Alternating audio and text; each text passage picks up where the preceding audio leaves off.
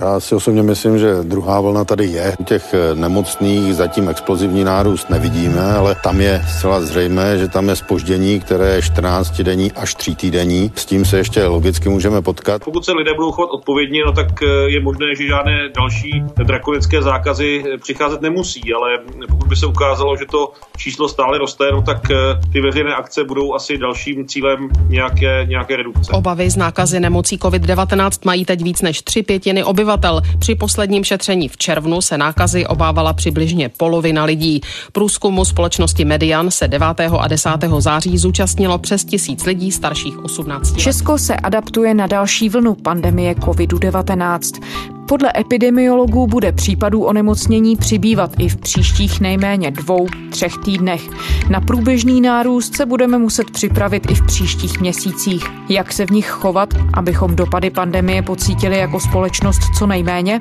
Jaký scénář máme očekávat? Ve Vinohradské 12 mluvíme s Petrem Smejkalem, hlavním epidemiologem Institutu klinické a experimentální medicíny. Je středa 16. září, tady je Lenka Kabrhelová a Vinohradská 12, spravodajský podcast Českého rozhlasu. Petr Smejkal, hlavní epidemiolog IKEMu, člen expertní platformy Coronerv a lékař působící ve Spojených státech také v Main Coast Memorial Hospital. Dobrý den. Dobrý den. Druhá vlna je tu podle českých úřadů oficiálně. Proč přišla v takovéto formě? Vy jste o tom hodně mluvil v předcházejících dnech. Je to skutečně jenom důsledek toho, že Česko trochu zaspalo, že nepřijalo včas znovu opatření typu roušky? Tak to má víc příčin. Tak za prvé ta čísla stoupají celkem všude v Evropě. Za druhé, u nás ovšem stoupají tedy daleko rychleji než kdekoliv jinde v těch okolních státech. Takže když se podíváme do Německa, když se podíváme na Slovensko, to jsou země, která ta opatření neuvolnila přes léto jako my. My jsme je uvolnili. Teď už asi nebudeme pořád hledat proč a budeme se soustředit na to, co bude. Nicméně vemte si, že my jsme asi opravdu, nevím, co by tomu řekli psychologové, trošku usnuli na Vavřínech. Češi prostě neviděli to, co viděli jiné země, neměli strach. I teď se neustále objevuje spousta konspiračních teorií, že vlastně na jaře nic nebylo, že to vlastně celý asi byla jenom nějaká hra. To znamená, my jsme to trochu podcenili a podepsalo se na tom bohužel i jaksi postoj, musím říct, některých lékařských autorit, které prostě to trošku zlehčují a ta preventivní opatření vlastně spochybňují.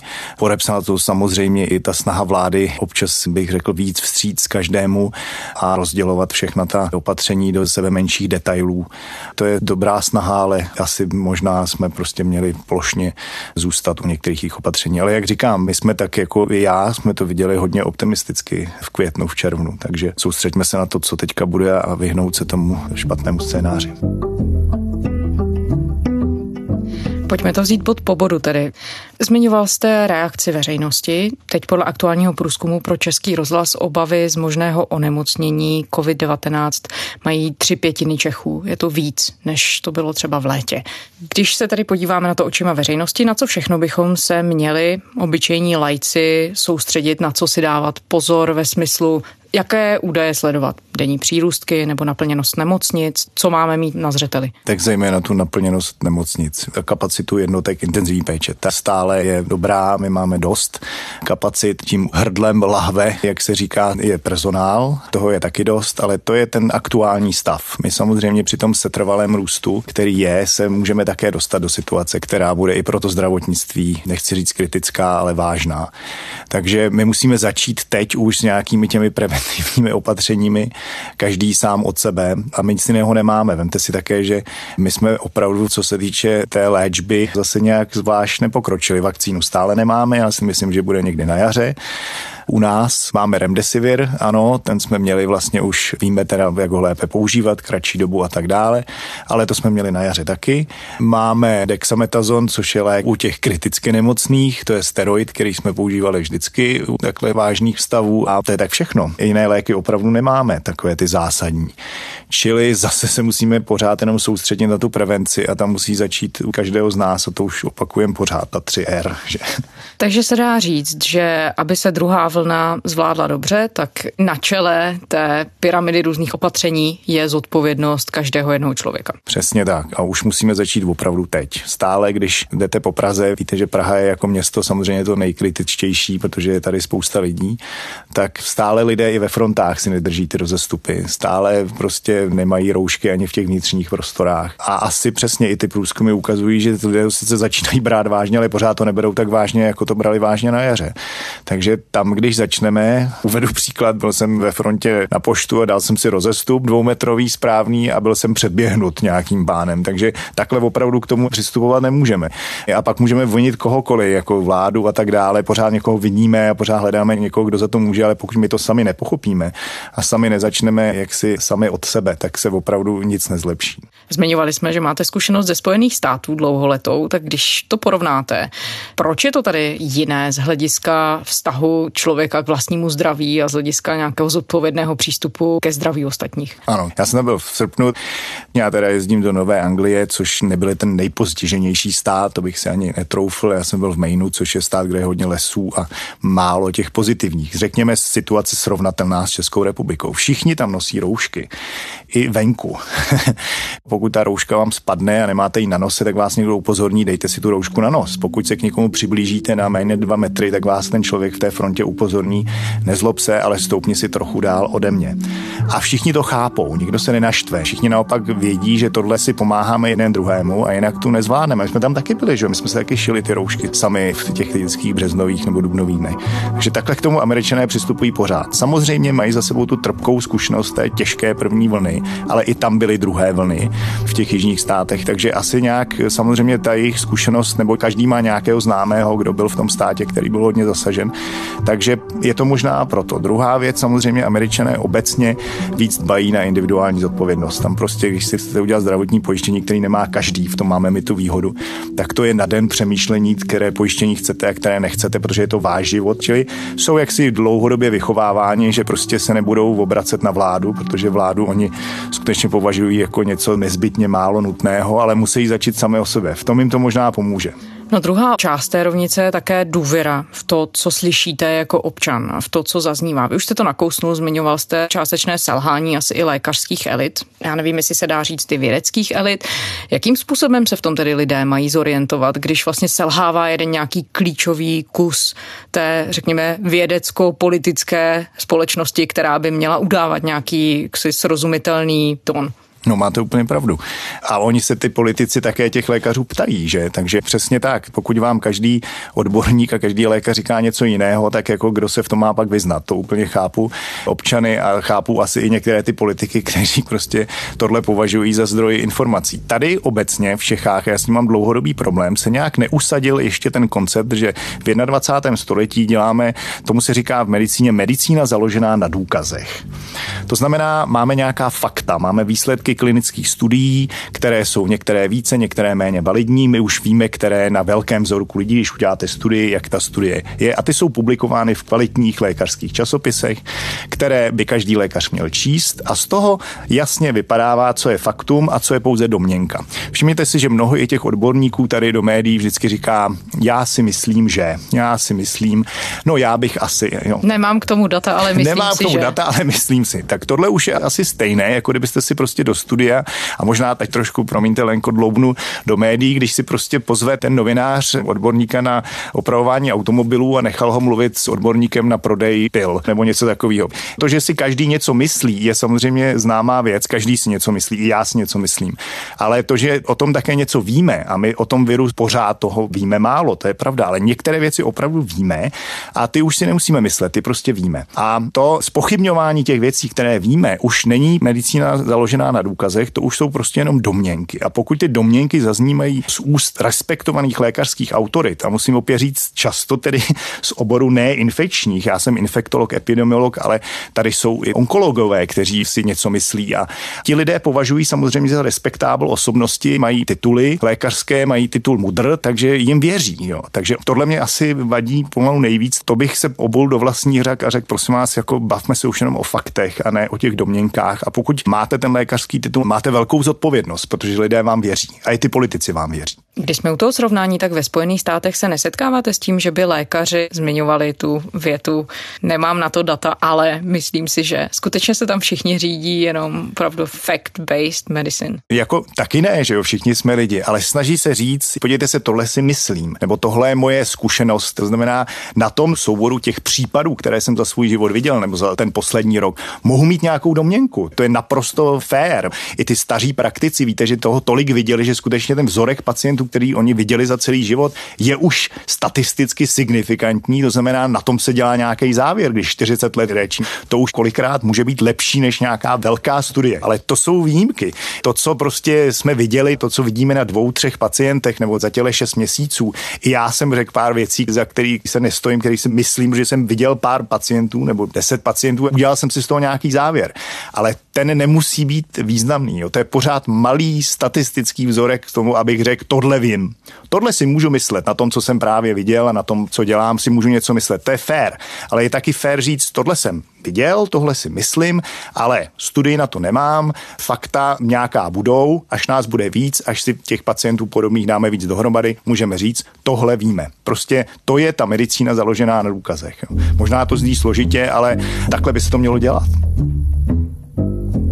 Tak to je jeden nějaký úhel, skrze který se můžeme dívat na to, co potřebujeme k tomu, abychom tu druhou vlnu zvládli. Ale co dalšího potřebujeme, co se týče nějakých hrubých faktů? Tak potřebujeme rychlé testování, Máme ho, by byla moje otázka. Potřebujeme dobré trasování. Máme ho. Chytrá karanténa funguje? Tak já začnu u toho sami od sebe. Roušky jsou na to fakta, prostě jsou na to fakta. Roušky potřebujeme. Zejména ve vnitřních postrojech a vždycky tam, kde ten člověk je nám na kratší vzdálenost než ty dva metry. Pokud jsme sami v lese, jasně, tam roušku nepotřebujeme. Opakujeme dobře. Mytí rukou rozhodně potřebujeme. Je to až na třetím místě. My zase víme už, že ten přenos kontaktní, to znamená, že někde je kapenka, já se třu a tou rukou se nakazím, je až na třetím místě, ale stále je to možný přenos. Ale hlavně je ten kapenkový, to znamená rouška a vzdálenost vzdálenosti, to znamená ty dva metry, tohle prostě pořád platí. Sorry, že to zopakuju ještě jednou, ale asi opakování matka moudrost. A teďka k tomu státnímu přístupu. Jasně, že potřebujeme stále dělat tyhle ty věci pořád dál, trasování a testování.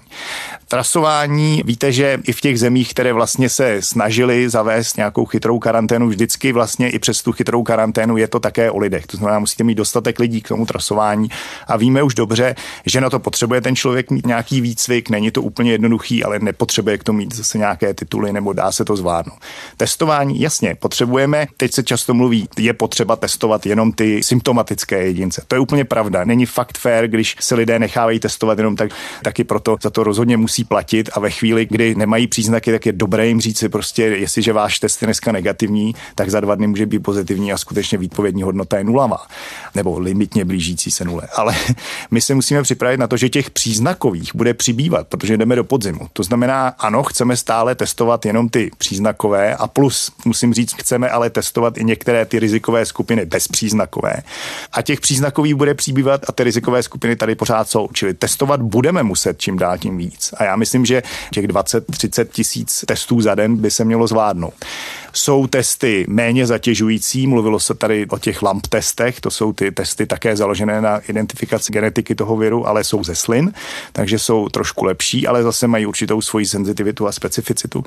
To je jedno, musí to být validní test a myslím si, že ano, tam jsou také rezervy obecně. Kde dál jsou rezervy? Tak já pořád říkám, já tu rezervu vidím pořád v našem přístupu, jak si k laxnímu. No dobře, ale pak jsme mluvili také o naplněnosti nemocnic, vlastně o tom, jak celý ten systém funguje, tak kde vy jako lékař vidíte rezervu? Neznám úplně, nejsem teda statistik lékařství, ale já vidím rezervu v personálu. Ono jako říkat, že nám to prostě zvládnou ty jibky a prostě ty nemocnice je fajn, ale eh, oni ty lékaři a sestry mají už tak dost práce, že jo.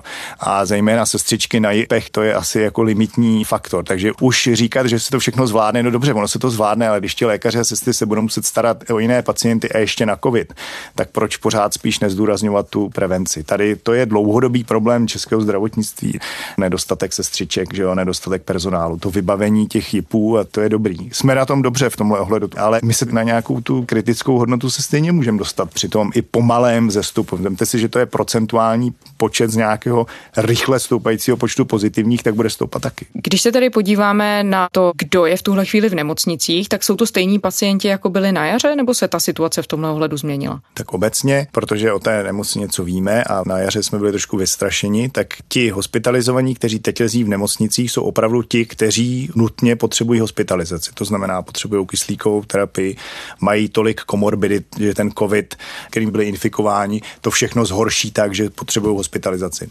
To je trošku posun taky od jara, protože na jaře skutečně báli jsme se všichni, i zdravotníci, to znamená hospitalizovali se i lidi, i pacienti, kteří třeba teďka jsou normálně v domácí péči, nepotřebují kyslík, potřebují antipyretika a tak dále. Může to být jistý signál o tom, že ta situace je tedy teď vážnější. No, je třeba na to myslet a opět nepodceňovat ta čísla, nenechat se uchlácholit tím, že prostě teď máme málo hospitalizmu, máme na.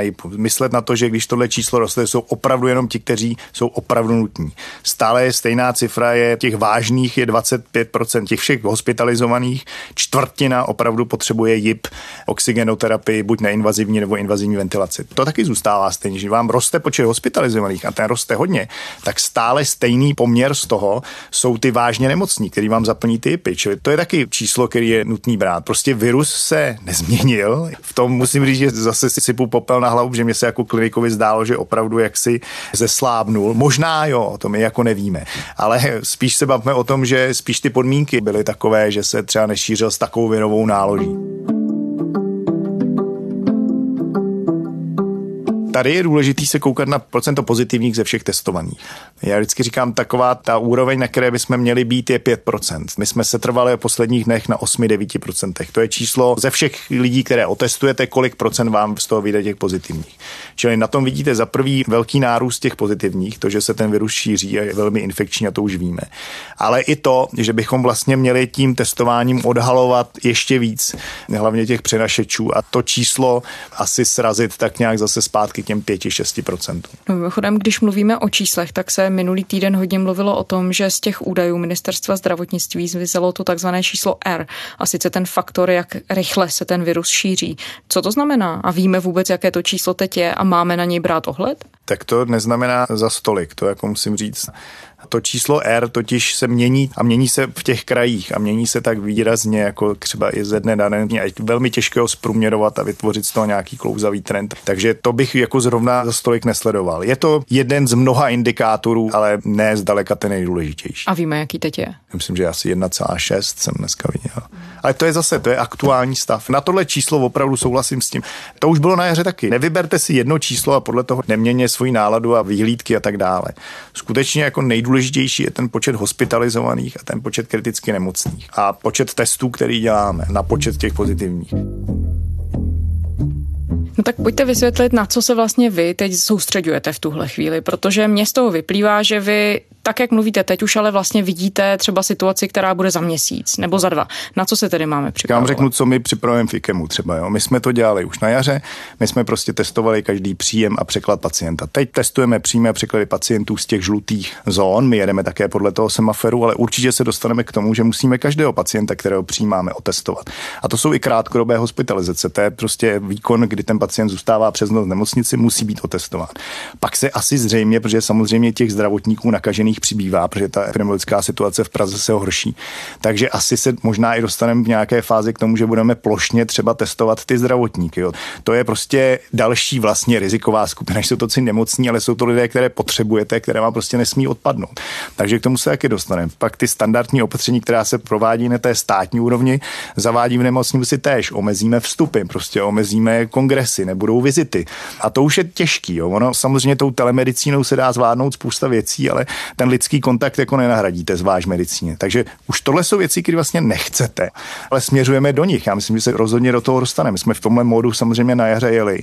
A já už teď můžu říct, myslím, že si opravdu v tom samém módu pojedeme na podzim a plus nám přibydou pacienti, o které se budeme muset postarat. A ty pacienti IKEMu, to jsou ty hodně nemocní. Že? A to nemluvím o těch transplantovaných, ty na to jsou docela ještě lépe, ale hlavně ty pacienti s diabetem a hypertenzí. To jsou vlastně ty dva základní rizikové faktory. No a na co se vy připravujete, co se týče možných dopadů celkových té krize? Nemocnicích No, obecně. Tak zase začnu u nás. My se připravujeme na to, že samozřejmě budeme se muset postarat i o nějaké takové jako vážně nemocné pacienty, protože my sice máme tu rizikovou populaci, ale budeme se muset postarat. Budeme muset zase rozdělit ty lékaře na týmy, aby náhodou, když nám vypadne prostě půlka nějaké kliniky, aby ta klinika jela dál, aby jsme nemuseli omezovat i jiné výkony, protože to nám vlastně vadilo strašně, že se omezovaly i ty jiné věci. Že to jsou věci, které si pamatujeme z té první vlny a asi pravděpodobně nastanou opět. No. Čili to je na úrovni nemocnic. Na úrovni jaksi státu nemůže vám nikdo ale vyloučit, že se ty věci, které byly na jaře, zase zavedou. My, jak jsem říkal, nemáme nic, takže ta standardní opatření a ten lockdown, to celkové zavření, s tím, že vemte si Izrael, teďka samozřejmě ekonomicky se všichni snažíme, aby ta ekonomika jela, tam se asi nedostaneme, ale už to, že opět se budou rušit divadelní představení, že prostě kultura se omezí, to jsou pro ten stát a pro ducha národa jako dost závažné věci, to taky nechcem, že jo, jakýkoliv skromáždění, cestování. Už teď nám zase omezují země jako cestovat, takže my jako už takový ten vnější lockdown, který se ani neuděláme sami, oni nás tak jako zamknou, ty okolní země také. Neříkám, že to stane, ale jako může se to stát, tak o to musíme být jaksi opatrnější. No z toho, co říkáte, ale tak vyplývá, že aby ta společnost mohla dobře fungovat, aby se dařilo podchycovat případné nové případy, tak bude opravdu potřeba masivní testování. Jsme na to připraveni? Doufám. Na jaře v univerzity se hrály výbornou roli. My jsme testovali v Ústavu molekulární genetiky, čili ani nechcem, ale asi bychom se vrátili zase k to, že nám prostě vědecké instituce budou testovat. Já myslím, že se to pořád dá. Ty testy se dají, oni jsou drahé, ale prostě dají se koupit. Doufejme. Nerozhoduju o tom, takže doufejme, ale nesmí se to podcenit. My jsme to tak jako trošku podcenili, ale doufejme, že prostě ty testovací kapacity budou. No. Co na to mám říct?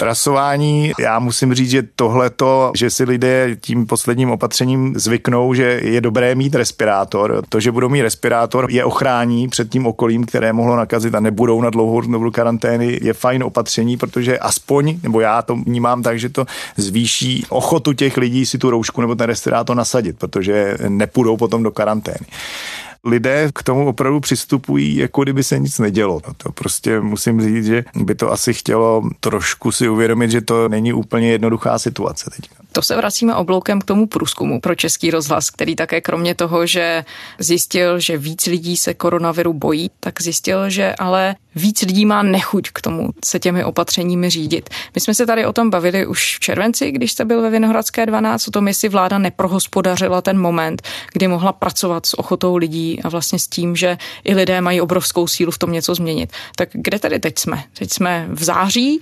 Jakým způsobem to vypadá? Je to vůbec vratný proces? No tohle my musíme vzít do úvahy. Přesně tak. Tenhle ten postoj lidí musíme vzít do úvahy, protože my se blížíme k situaci, ve které jsme byli na jaře, ale přesně ti lidé jak si to vnímají jinak.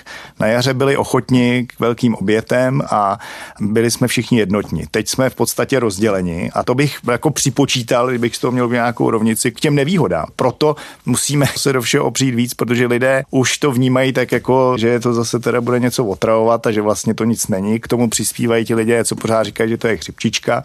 Takže ano, o to víc musíme zabrat na všech úrovních, které jsme tady zmiňovali, protože pohled občanů je trochu jiný, ano. A s tou důvěrou se trošku prohospodařilo, to je pravda. Nepřispěla si k tomu sama vláda, ale tím, jaká opatření přijímala, že byla chaotická, že se měnila velmi často a že možná i sama vláda vysílala signál lidem, že všechno je v pořádku. Určitě, určitě, ale ta vláda taky vychází z těch odborníků, o kterých jsme mluvili, tam bych já vždycky začal. A jasně, no, když se snažíte všechno rozdělit do menších a menších políček a jak si vít všem vstříc, tak se to nakonec obrátí proti vám. A já si vzpomínám v rozhlase, když jsem byl jak jsem si jak nějaká paní říkala, no já jsem ráda, že teda už teďka vím, že tu roušku si mám nasadit ve všech vnitřních prostorech a nemusím pořád přemýšlet, kde a kdy. A vlastně je to jednodušší, čili chce to opravdu jednoduchý vzkaz těm lidem a dlouhodobě si zatím stát. Já myslím, že už teď můžeme říct, a vlastně už jsme to říkali, ale lidé mají krátkou paměť, to je pravda, že tohle bude opravdu do jara. A já myslím, že i ta vakcína bude někdy na jaře u nás. Tomhle tom my musíme jet v těchto těch bazálních opatřeních až do jara a neslibovat těm lidem, já vím, že to je hrozně nepopulární tohle říkat, ale jako bude to horší, ne lidi strašit, ale říct si, může to být vážná situace. Připravte se na to a budeme v těchto těch základních opatřeních až do jara. To znamená i ta zodpovědnost v tom prostě ne nějaký velký oslavy a nějaký velký barový nevětraný prostory a opíjení se asi nebude úplně to, co byste teďka měli dělat. Jo. A zase teď je ještě hezky, tak si využijeme toho léta. Teď jsou ty dny, kdy to ještě můžeme trošku sploštit, tu křivku, a kdy se na tom sploštění té křivky můžeme sami podílet, tak buďme venku a nezhlukujme se, když to tak řeknu hloupě. Ale tohle nebude na pár týdnů. Petr Smejkal, hlavní epidemiolog IKEMu, člen expertní platformy Koronerv. Děkujeme. Taky děkuju. Hezký den. A to je ze středeční Vinohradské 12 vše. Poslouchejte nás kdykoliv na serveru iRozhlas.cz, to je náš spravodajský web, a také v podcastových aplikacích. Pište nám, naše adresa je vinohradská12 zavináč rozhlas.cz. To byla Lenka Kabrhelová, těším se zítra.